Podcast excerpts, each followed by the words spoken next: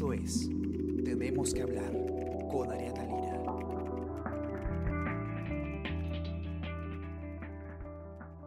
Hola, buenos días, ¿cómo están? Esta mañana los acompaña Gladys Pereira y hoy tenemos que hablar sobre la campaña del no a la revocatoria de Susana Villarán.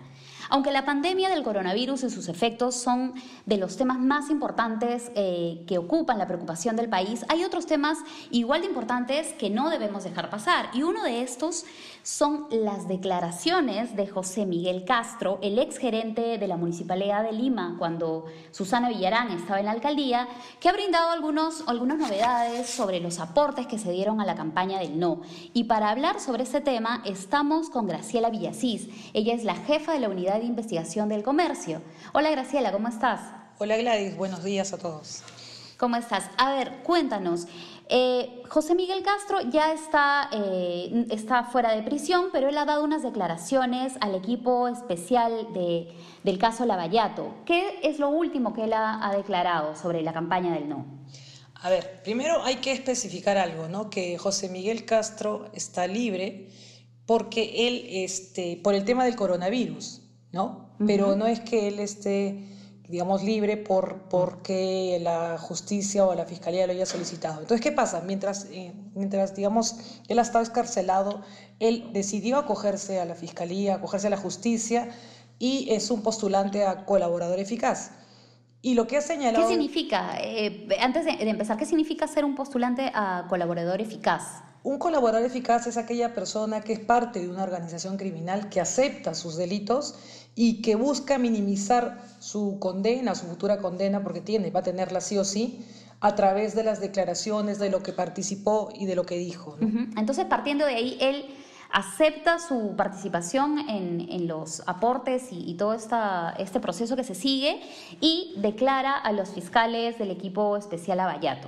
Entonces, en este sentido, ¿qué es lo que ha declarado eh, José Miguel Castro? Bueno, lo que ha declarado el ex hombre de confianza de Susana Villarán y ex gerente municipal, por primera vez él ha dicho que eh, Graña y Montero también aportaron a la campaña de, Susana Villarán con 200 mil dólares. Lo que sabíamos hasta ayer, por decir de alguna manera, es que OAS y Odebrecht habían colaborado o aportado, financiado la campaña de la, por la no revocatoria de Susana Villarán con 7 millones de soles. Es la primera vez que este hombre menciona a la empresa Graña y Montero y da detalles de sus encuentros con, entre Hernando y José Graña. Asimismo, los, los primos Hernando y José Graña también han declarado que efectivamente sí entregaron este dinero que él es por insistencia de él, ¿no? Que incluso él les pidió antes de la campaña por el no y después de la campaña, ¿no? Aduciendo que tenía deudas pendientes que pagar eh, por publicidad. Uh -huh. Entonces lo que hizo o buscó cómo hacerlo, este, los, la empresa Graña busca a la empresa de, de Chirinos y Salinas, SAC, Chisac, ¿no? A través de esta empresa busca entregarle 200 mil dólares. Estos 200 mil dólares, 100 mil se supone que fueron a la empresa Ogilvy, pero lo que, por ejemplo, nos dijo Freddy Chirinos, que es el, el, digamos, el representante o uno de los propietarios de, de, esta empresa, de esta agencia de publicidad, de esta empresa de publicidad y asesoría, es que eh, a ellos les pareció muy raro pagar 100 mil por un tema de un diseño, ¿no? un diseño, digamos, de un, de un aviso. Era muy caro, digamos, para el mercado y que los otros 100 mil sí se pagaron efectivamente a varios medios de comunicación por una publicidad que no tenía que ver con la revocatoria, sino por un proyecto que Graña Montero había ganado con la municipalidad, que se trataba de la Vía Expresa Sur. Entonces lo que dice Chirinos, por ejemplo, es que a él le llamó claro. mucho la atención ¿no? y pensó que se trataba de algún tipo de arreglo entre los Graña, Villarán y el señor Castro. Freddy Chirinos, director de la consultora Chisac, declaró a El Comercio lo siguiente. Tengo mails de Gonzalo, donde Gonzalo me pide que se haga la campaña publicitaria y está todo el presupuesto, todo lo que costó los avisos en el comercio, en la República. Lo que sí me llamó la atención a mí es que el José Miguel Castro, a través de su director de comunicaciones, que no me acuerdo muy bien la chica, nos exigía poner al recorte muy popular que Graña jamás había puesto. O sea, ponte en la razón, en, el, en la primera, en ese tipo de periódicos, con los cuales nunca habíamos puesto publicidad porque no era el mercado de Graña. Entonces, sí nos pidieron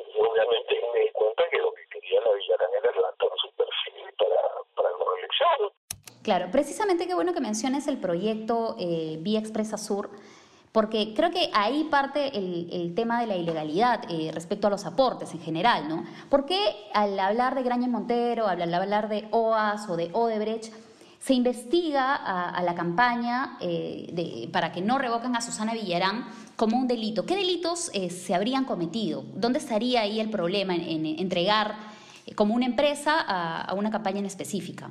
Bueno, ellos lo que están haciendo primero es colusión, ¿no? Porque se están coludiendo, digamos, la empresa privada a través de un funcionario público, a través de estas dádivas, porque pues, no tendría por qué entregarle sino es porque ellos también tenían, ya tenían este, proyectos con la municipalidad, también tenían el túnel Santa Rosa, tenían, este, ah, bueno, después ganan, después de la revocación ganan este, esta vía expresa, este proyecto Vía Expresa Sur.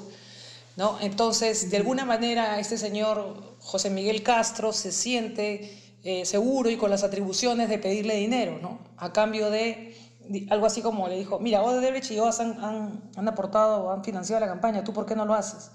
Entonces ellos dicen, no, nosotros cotizamos en bolsa, pero vamos a ver alguna manera y entonces lo que buscan es la manera a través de, de este, digamos, este pago que se hace a la empresa que ellos buscaban, que era Chisac, pero Chisac a su vez inmediatamente lo paga a Ogilvy. Ogilvy, ¿quiénes son? Los, la empresa que contrató este, y que trabajaba de la mano con José Miguel Castro en la campaña de la no revocación de Susana Villera. Claro, y todo bajo la figura de supuesta publicidad, como me mencionabas. Claro, porque lo que ellos señalan, por ejemplo, los, los Graña, los dos, Hernando y José Antonio Graña, es que este señor les pedía con mucha insistencia el dinero antes de la revocación.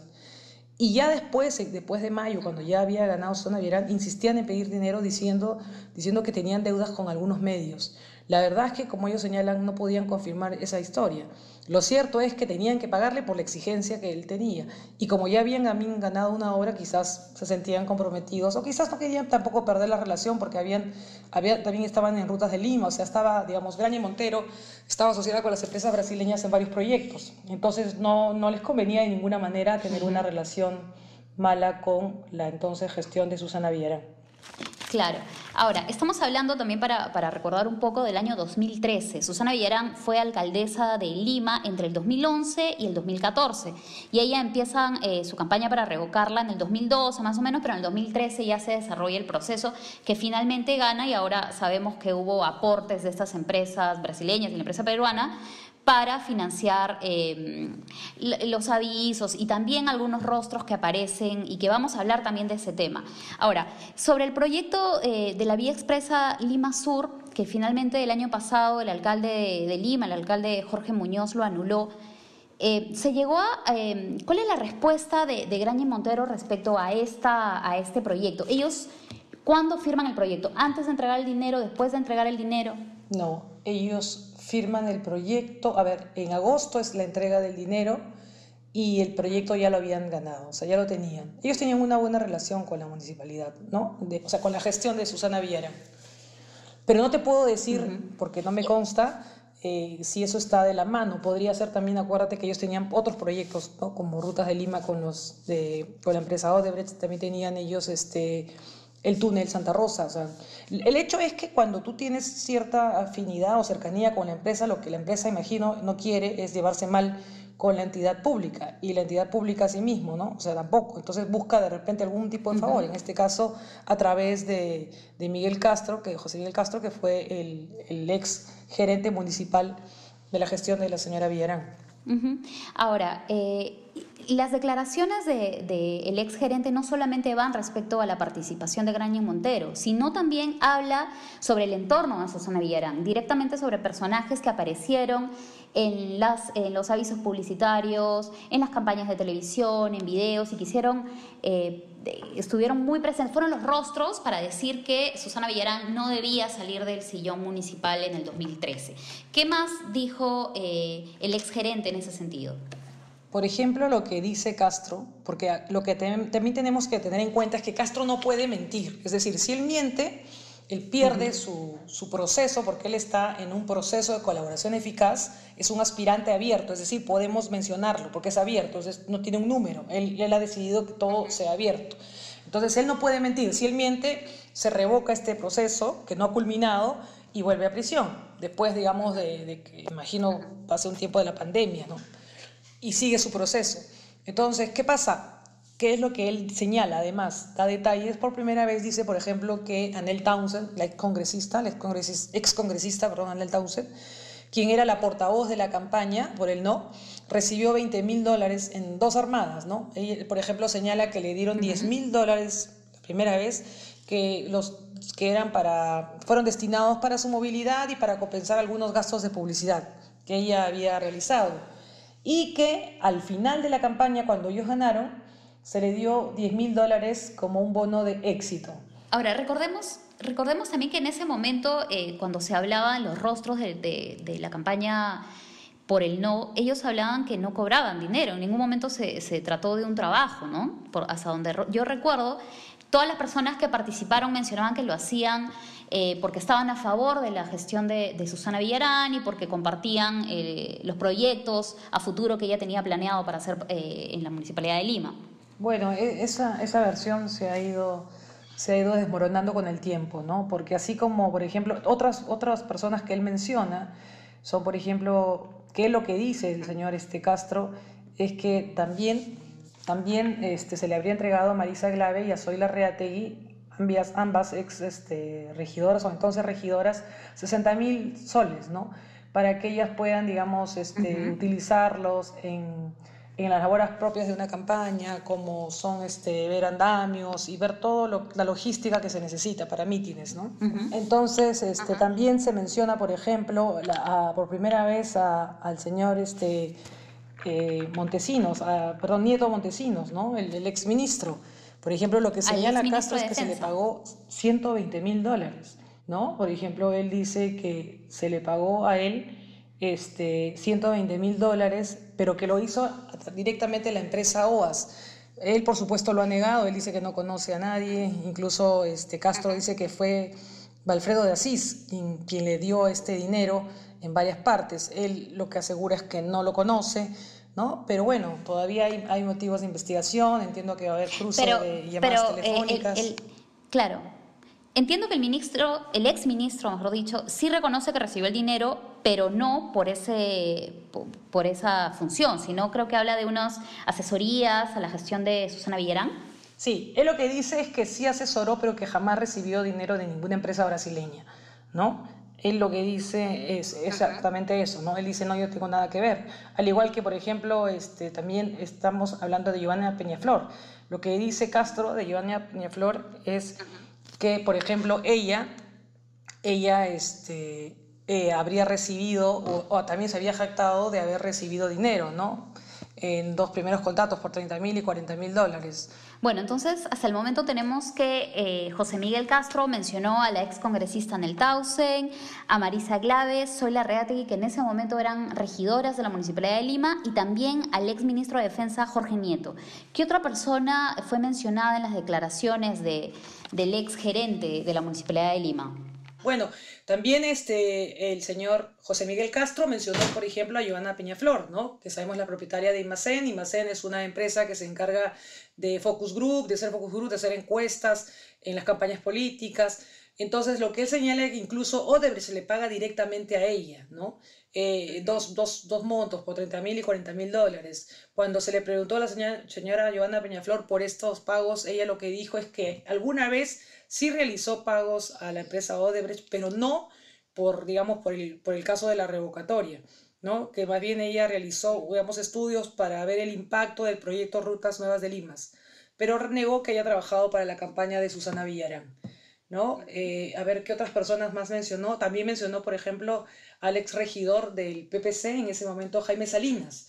¿no? Jaime Salinas, uh -huh. por ejemplo, lo que ellos señalaban era que él se atribuyó que eh, Lourdes Flores y el partido del PPC hayan apoyado la campaña de la revocación. Lo que dice este Castro es que se le pagó 120 mil dólares, que el señor Salinas constantemente lo llamaba para pedirle dinero, que se le dio 30 mil dólares en cuatro armadas y que incluso cuando la campaña acabó seguía pidiendo dinero, incluso cuando ya iba a acabar la gestión, ¿no? Eh, bueno, también, por ejemplo, también hablan de que, bueno, Lourdes Flores lo que ha señalado es que no que no hubo ningún pago y que lo que ellos hicieron en todo caso fue por un tema de, digamos, de principios, de defender la democracia y que no tienen ni la más remota idea, digamos, sobre, lo, sobre estos pagos, ¿no?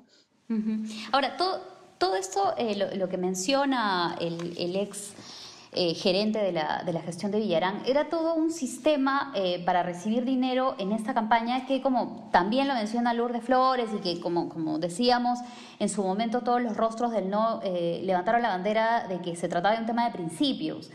Pero lamentablemente después de años estamos descubriendo que detrás habían fondos de, empresas, de constructoras que ya tenían proyectos y que tenían eh, pensado quedarse más tiempo en, la, eh, o sea, construyendo en, en, Lima, ¿no? En la ciudad. Claro.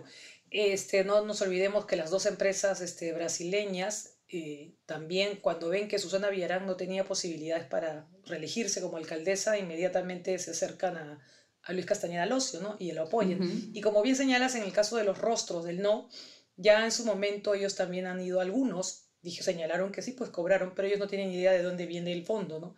Y que no, pues no era gratuito. Además, recordemos que la campaña por el no era millonaria. Nunca habíamos visto una campaña con tantos spots este, publicitarios, con bastantes carteles, ¿no? En las calles, eh, luego una campaña intensa en la televisión, en todos los medios impresos, en la radio.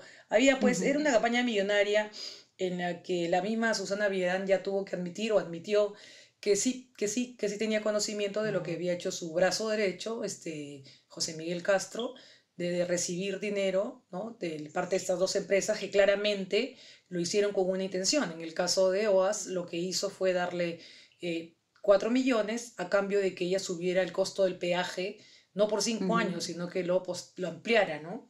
Por, por muchos años más, por 10 años más. Entonces, este, y en el caso de Odebrecht, lo que ellos querían era continuar con su proyecto Rutas de Lima, porque el otro era Proyecto Línea Amarilla, continuar. O sea, acá no hubo ningún favor este, gratuito, ¿no? Algo así con favor, con favor se paga.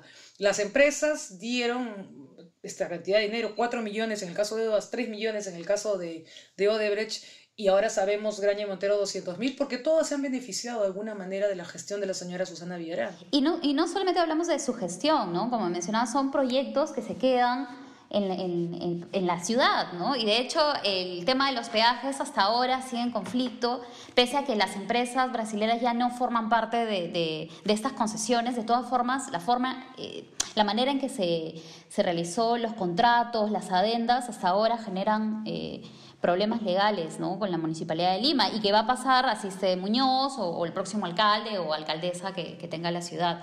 Ahora, ¿cómo afecta o, o, beneficia tal vez estas declaraciones a Susana Villarán? Ella estuvo presa, eh, estuvo con prisión preventiva hasta hace unas semanas, en, en mayo, que, que también por el tema COVID fue excarcelada.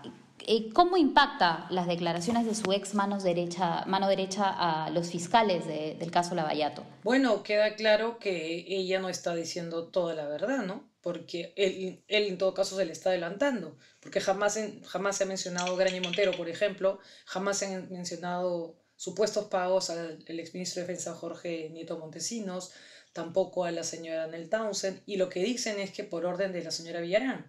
¿No? tampoco a las exregidoras, tampoco a la empresa Imacén, ¿no? Entonces, ella lo que tendrá que hacer es corroborar y dar más datos. Entonces, ¿todavía está a tiempo? Sí, porque son, son este, aspirantes a colaboradores eficaces. Lo que se hace en estos casos, por ejemplo, es que los Graña efectivamente mencionaron algo el año pasado, pero a raíz de lo que ha señalado en los últimos, en junio, en junio el señor este, Castro, ellos han vuelto a declarar el primero de julio dando mayores detalles y precisiones sobre lo que fue, digamos, esta entrega de dinero, ¿no? Que básicamente fue para la revocación y que buscaron digamos, este, disfrazarla de otro pago, ¿no? Claro, ellos también están eh, postulando a ser colaboradores eficaces, ¿no? También, y son abiertos, por eso los podemos mencionar, ¿sabes? Sabemos, bueno, lo que, lo que la gente quizás no sepa es que los colaboradores eficaces que ya tienen, este, digamos, esta delación premiada o el premio de de que su declaración ha sido este, respaldada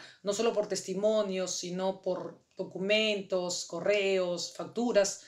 Eh, ellos, ellos, por ejemplo, ya pasan a la condición de colaboradores y ya no se les menciona, sino a través de un número. Pero en el caso de, de Castro y de los Graña, ellos son abiertos, es decir, ellos no quieren esconderse bajo un número, ellos quieren han decidido hacerlo abiertamente, porque está prohibido, debo decir también, mencionar este, o develar la identidad de un colaborador que ya tiene asignado un número. Un número, claro. En este caso, como mencionas, ellos han decidido decir, bueno, sí, acepto que yo participé en esto, en la entrega y la recepción de estos aportes ilegales y, y esto es todo lo que sé.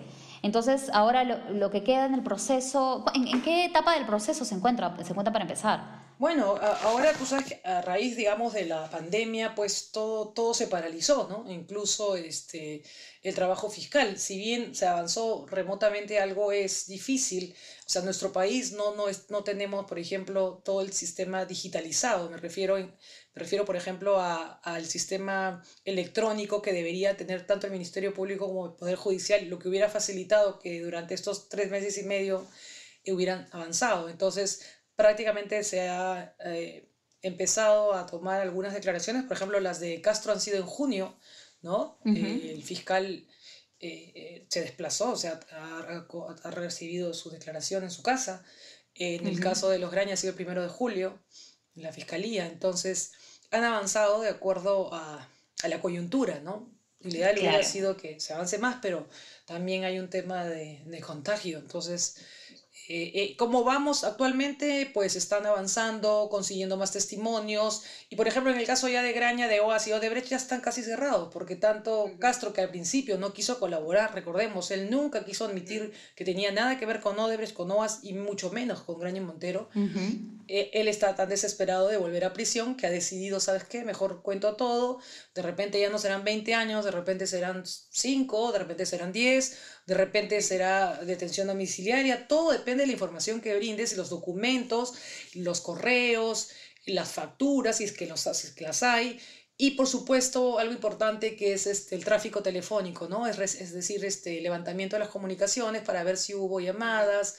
En fin, una serie de cosas que cuando se corroboren sus testimonios con, estas, con esta documentación es cuando recién ellos reciben o digamos son, son premiados a través del colaborador eficaz. Y ahí la importancia de que él no mienta, ¿no? De que no diga algo que luego se va a confirmar que no es así y eso lo va a perjudicar eh, al, al, final de cuentas. Así es, además no, no, te olvides que Castro antes de entrar a prisión no quería casi admitir nada, él hasta el último, es más, él amenazó, bueno, lo que sabíamos a través de algunas declaraciones incluso eh, intimidaba, por decirlo, a, a los que declaraban.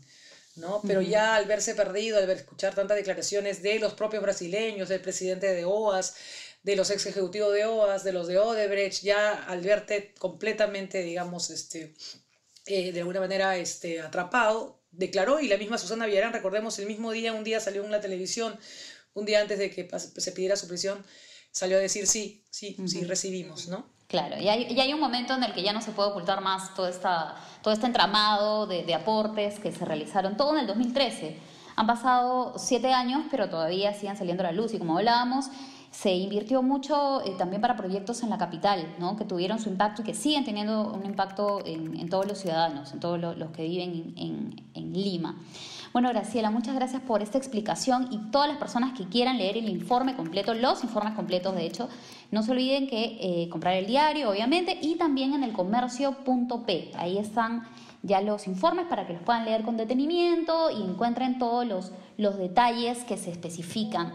Muchas gracias, eh, Graciela, por acompañarnos, a, también a todas las personas que llegaron hasta, hasta este momento. No se olviden que el podcast Tenemos que hablar está en Spotify, está en Spreaker, en Apple Podcast y también en SoundCloud. Y obviamente en nuestras redes sociales de Facebook, Twitter e Instagram. Gracias, Graciela. Espero que nos veamos pronto. Gracias a ti, Gladys, por estar aquí. Cuídate. Chao. Chao a todos. Esto fue Tenemos que hablar. Esto fue El Comercio Podcast.